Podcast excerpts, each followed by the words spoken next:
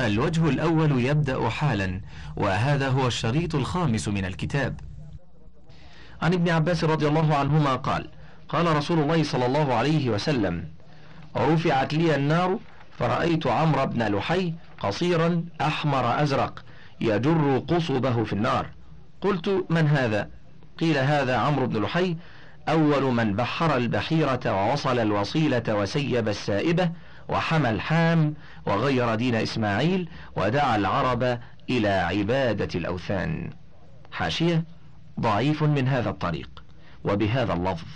لكن صح من طرق أخرى بلفظ رأيت عمرو بن عامر الخزاعي يجر قصبه في النار وكان أول من سيب السوائب وبحر البحيرة. ولفظ رأيت عمرو بن لحي في آه ابن لحي بن قمعة ابن خندف أخا بني كعب وهو يجر قصبه في النار. ولفظ أول من غير دين إبراهيم عمرو بن لحي ابن قمعة ابن خندف أبو خزاعة. ولفظ إن أول من سيب السوائب وعبد الأصنام أبو خزاعة عمرو ابن عامر. وإني رأيته في النار يجر أمعاءه فيها. إن أول من سيب السوائب وعبد الأصنام أبو خزاعة عمرو بن عامر وإني رأيته في النار يجر أمعاءه فيها. البخاري في التفسير سورة المائدة الجزء الثامن الصفحة الثانية والثلاثون والمئة والثالثة والثلاثون والمئة. وفي المناقب باب قصة خزاعة في الجزء السادس الصفحة الثانية والثلاثين والستمائة والثالثة والثلاثين والستمائة. ومسلم في الجنة باب النار يدخلها الجبارون في الصفحة الخمسين والحادية والخمسين. وأحمد في المسند في الجزء الثاني الصفحة الخامسة والسبعين بعد المئتين والسادسة والستين والثلاثمائة. وفي الجزء الأول في الصفحة السادسة والأربعين والأربعمائة. والحاكم في المستدرك في الجزء الرابع الصفحة الخامسة بعد الستمائة. وصحيح الجامع للألباني برقم أربعة وعشرين بعد الألفين وبرقم ثمانين وخمسمائة بعد الألفين. وفي السلسلة الصحيحة برقم سبعة وسبعين وستمائة بعد الألف وانتهت الحاشية. قال هشام وحدثني أبي وغيره أن إسماعيل عليه الصلاة والسلام لما سكن مكة وولد له فيها أولاد فكثروا حتى ملأوا مكة. ونفوا من كان بها من العماليق ضاقت عليهم مكة ووقعت بينهم الحروب والعداوات فأخرج بعضهم بعضا فتفسحوا في البلاد والتمسوا المعاش. فكان الذي حملهم على عبادة الأوثان والحجارة أنه كان لا يضعن من مكة ضاع إلا احتمل معه حجرا من حجارة الحرم تعظيما للحرم وصيانة لمكة. حاشية. ضعن ضعنا وضعونا سار وارتحل. انتهت الحاشية. تعظيما للحرم وصيانة لمكة فحيثما حلوا وضعوه وطافوا به كطوافهم بالكعبة تيمنا منهم بها وصيانة للحرم وحبا له وهم بعد يعظمون الكعبة ومكة ويحجون ويعتمرون على أثر إبراهيم وإسماعيل.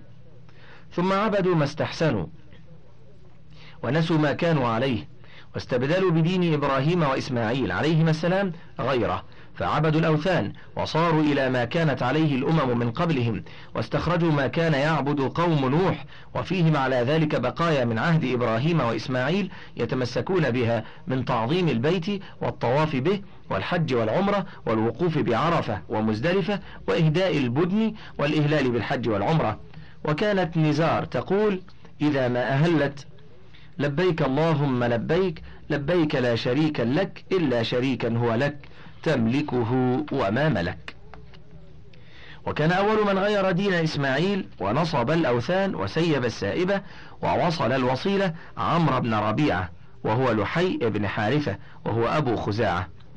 وكانت أم عمرو بن لحي فهيرة بنت عمرو بن الحارث. وكان الحارث هو الذي يلي أمر الكعبة. فلما بلغ عمرو بن لحي نازعه في الولاية. وقاتل جرهم بن إسماعيل فظفر بهم وأجلاهم عن الكعبة ونفاهم من بلاد مكة وتولى حجابة البيت من بعدهم. ثم إنه مرض مرضا شديدا فقيل له إن بالبلقاء من أرض الشام حمة إن أتيتها برئت فأتاها فاستحم بها فبرأ ووجد أهلها يعبدون الأصنام فقال ما هذه؟ فقالوا نستسقي بها المطر ونستنصر بها على العدو. فسألهم أن يعطوه منها ففعلوا.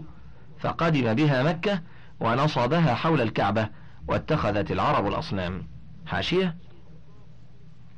البلقاء كورة من أعمال دمشق بين الشام ووادي القرى وفيها قرى كثيرة ومزارع واسعة.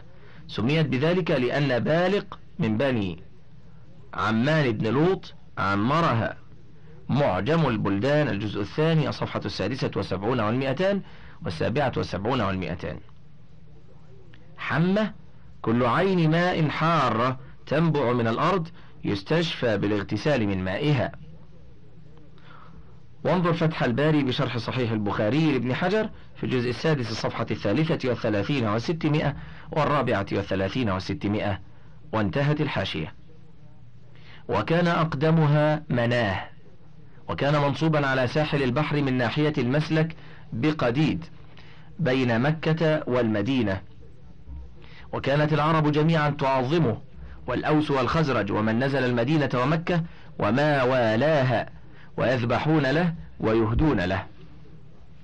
وعن أبي بشر قال كانت الأوس والخزرج ومن يأخذ مأخذهم من العرب من أهل يثرب وغيرها يحجون. فيقفون مع الناس المواقف كلها ولا يحلقون رؤوسهم. فإذا نفروا أتوه فحلقوا عنده رؤوسهم وأقاموا عنده لا يرون لحجهم تماما إلا بذلك. وكانت مناه لهذيل وخزاعة فبعث رسول الله صلى الله عليه وسلم علي رضي الله عنه فهدمها عام الفتح. ثم اتخذوا اللات بالطائف وهي أحدث من مناه. وكانت صخرة مرتفعة وكانت سدنتها من ثقيف. حاشية؟ وفي نسخة وكانت صخرة مربعة والسياق يقتضي الاثنين. انتهت الحاشية. وكانت سدنتها من ثقيف وكانوا قد بنوا عليها بناء. وكانت قريش وجميع العرب تعظمها.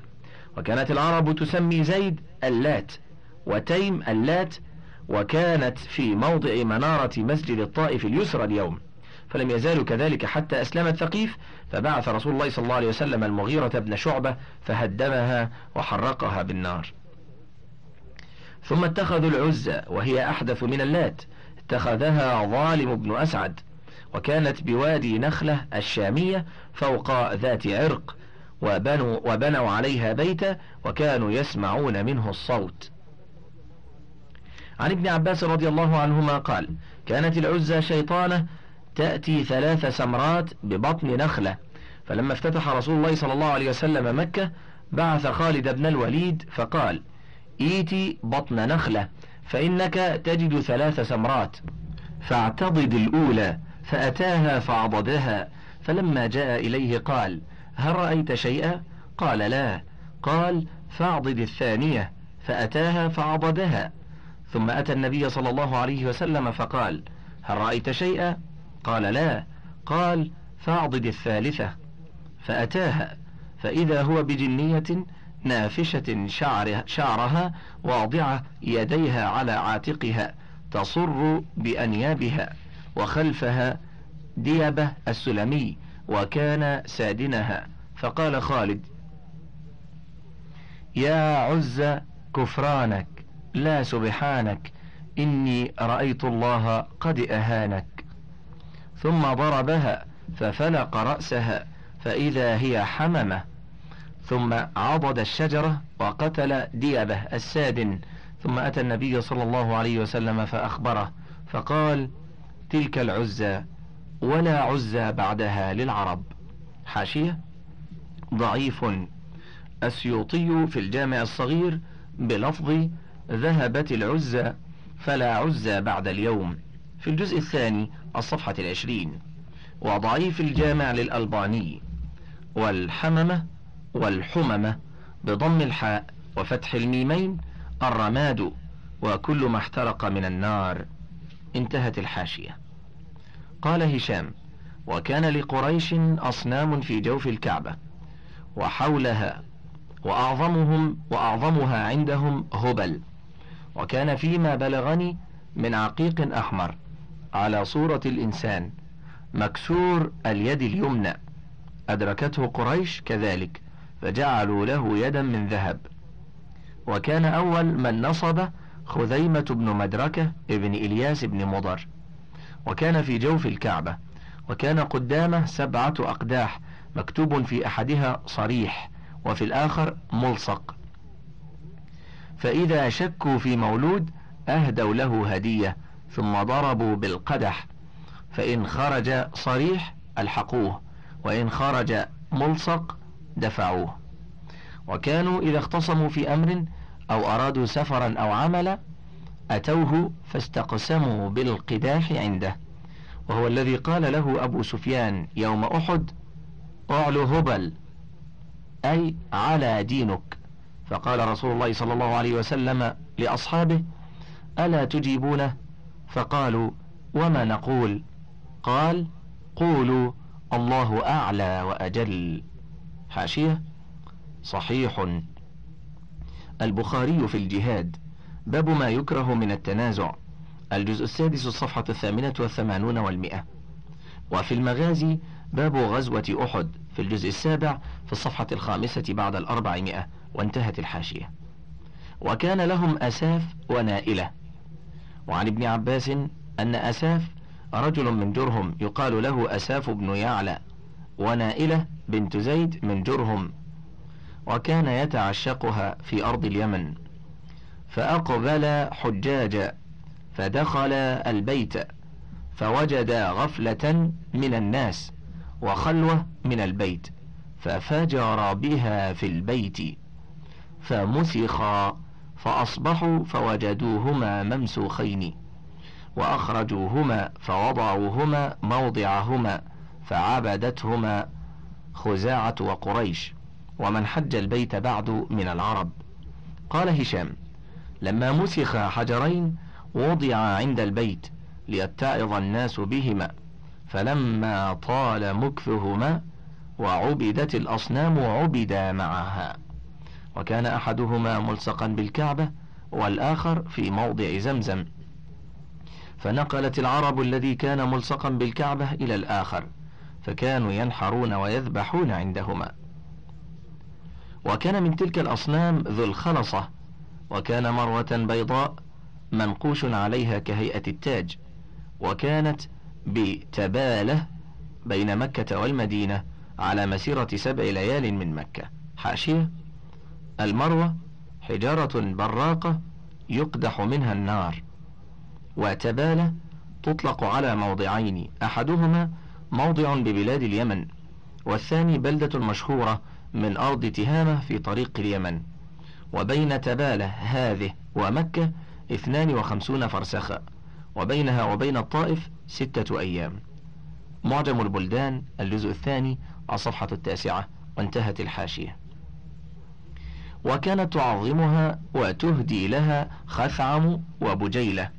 فقال رسول الله صلى الله عليه وسلم لجرير رضي الله عنه ألا تكفني ذا الخلصة فوجهه إليه فسار بأحمس فقابلته خثعم وباهلة فظفر بهم وهدم بنيان ذي الخلصة وأضرم فيه النار وذو الخلصة اليوم عتبة باب مسجد تبالة.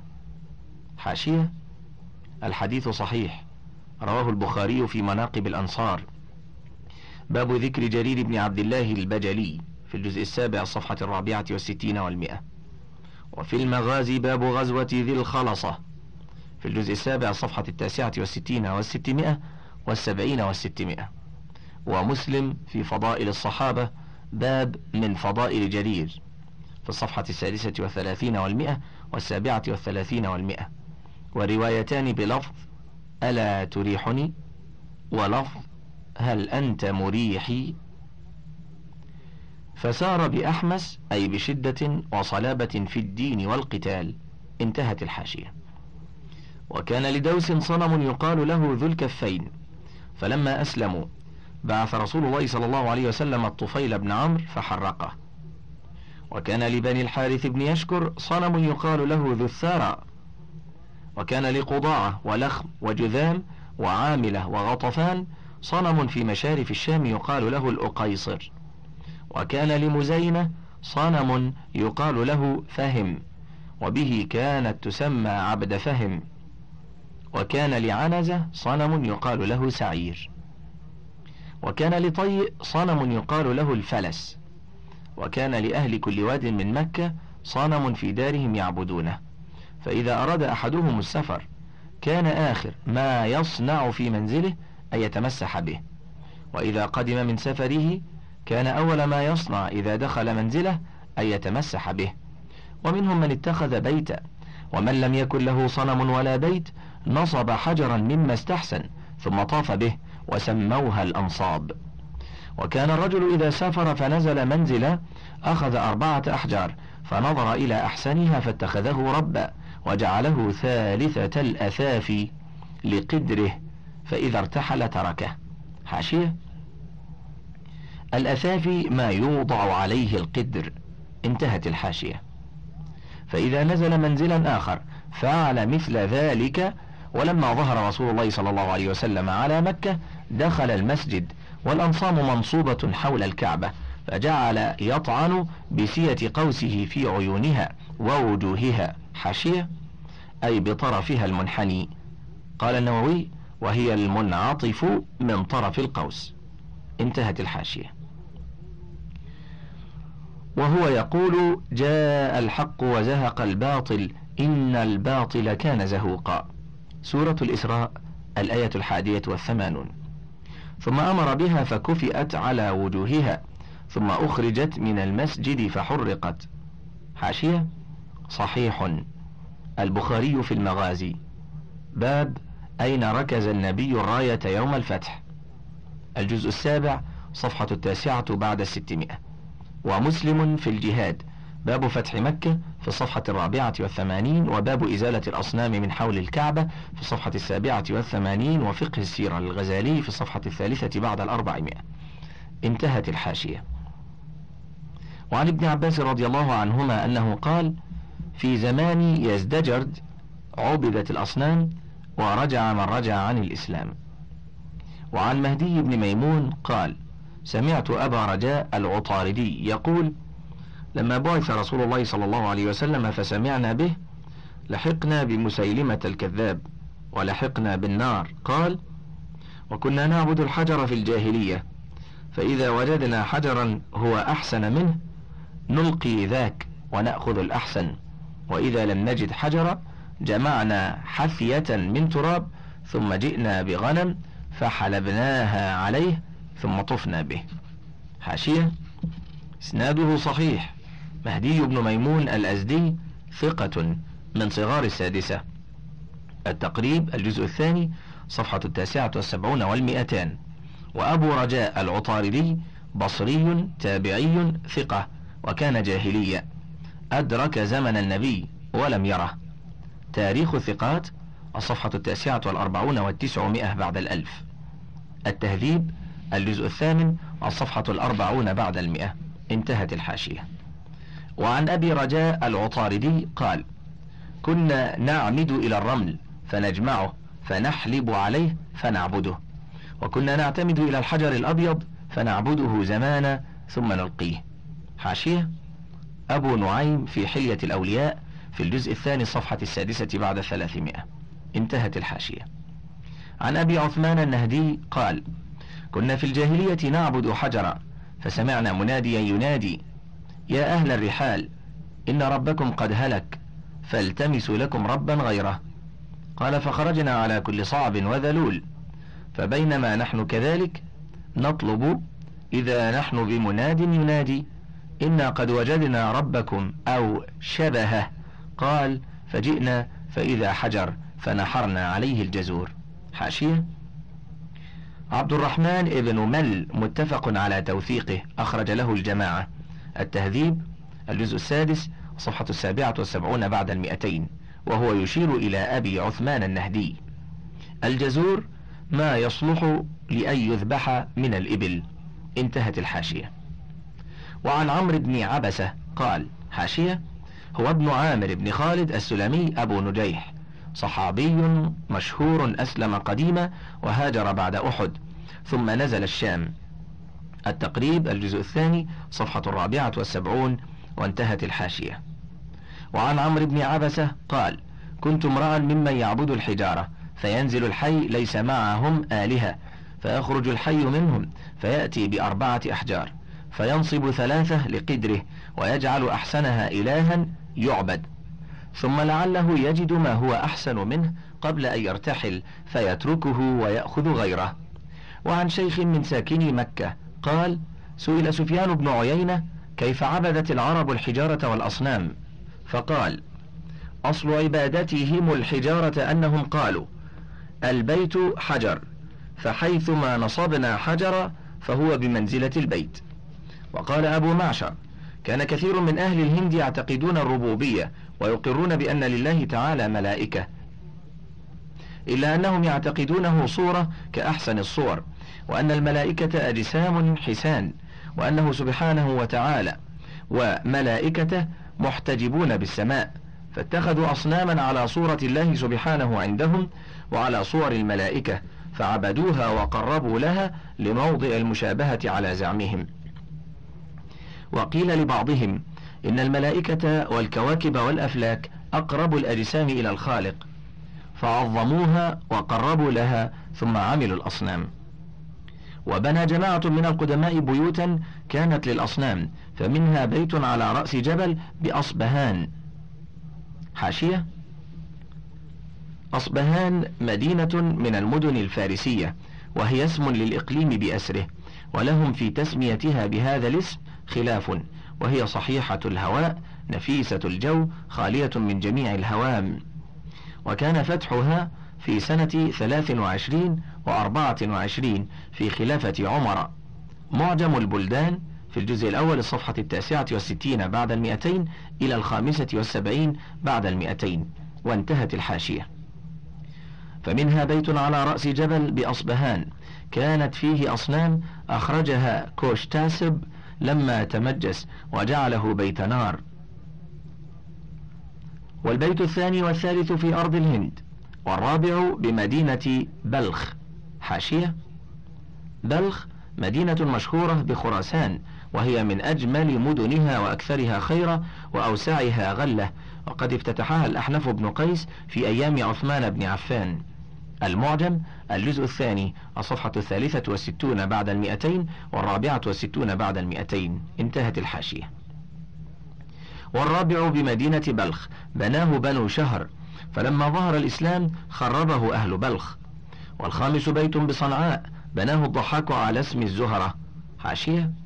صنعاء منسوبة إلى جودة الصنعة في ذاتها كقولهم امرأة حسناء والنسبة إليها صنعاني على غير قياس. وصنعاء موضعان أحدهم باليمن وهي العظمى وأخرى قرية بالغوطة بدمشق وقد روي في تسمية اليمانية أوجه كثيرة ذكرها ياقوت الحموي. أما الأخرى فقد خربت الآن. معجم البلدان الجزء الثالث صفحة الخامسة والعشرون والأربعمائة إلى الثلاثين والأربعمائة وانتهت الحاشية. والخامس بيت بصنعاء بناه الضحاك على اسم الزهرة فخربه عثمان بن عفان رضي الله عنه. والسادس بناه قابوس الملك على اسم الشمس بمدينة فرغانة فخربه المعتصم. وذكر يحيى بن بشر بن عمير النهاوندي أن شريعة الهند وضعها لهم رجل برهمي ووضع لهم أصناما وجعل لهم أعظم بيوتهم بيتا بالميلتان وهي مدينة من مدائن السند. وجعل فيه صنمهم الأعظم الذي هو كصورة الهيول الأكبر. وهذه المدينة فتحت في أيام الحجاج وأرادوا قلع الصنم فقيل لهم إن تركتموه ولم تقلعوه جعلنا لكم ثلث ما يجتمع له من مال. فأمر عبد الملك بن مروان بتركه فالهند تحج إليه من ألفي فرسخ ولا بد للحاج أن يحمل معه دراهم على قدر ما يمكنه من مئة إلى عشرة آلاف. لا يكون أقل من هذا ولا أكثر.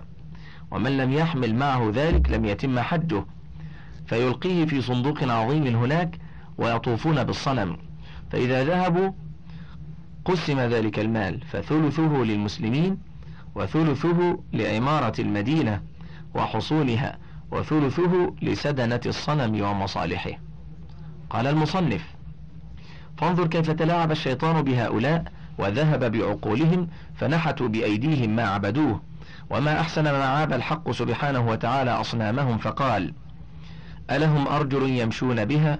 أم لهم أيدي يبطشون بها؟ أم لهم أعين يبصرون بها؟ أم لهم آذان يسمعون بها؟ الأعراف الخامسة والتسعون والمئة. وكانت الإشارة إلى العباد أي أنتم تمشون وتبطشون وتبصرون وتسمعون. والأصنام عاجزة عن ذلك وهي جماد وهم حيوان. فكيف عبد التام الناقص؟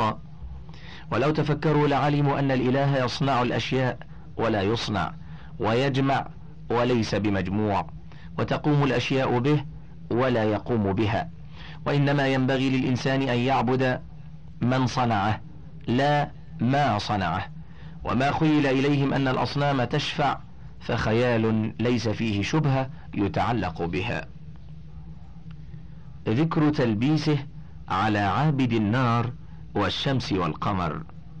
حاشية بيوت النيران للمجوس بدأت بأول بيت لأفريدون ومسائلهم تدور على قاعدتين.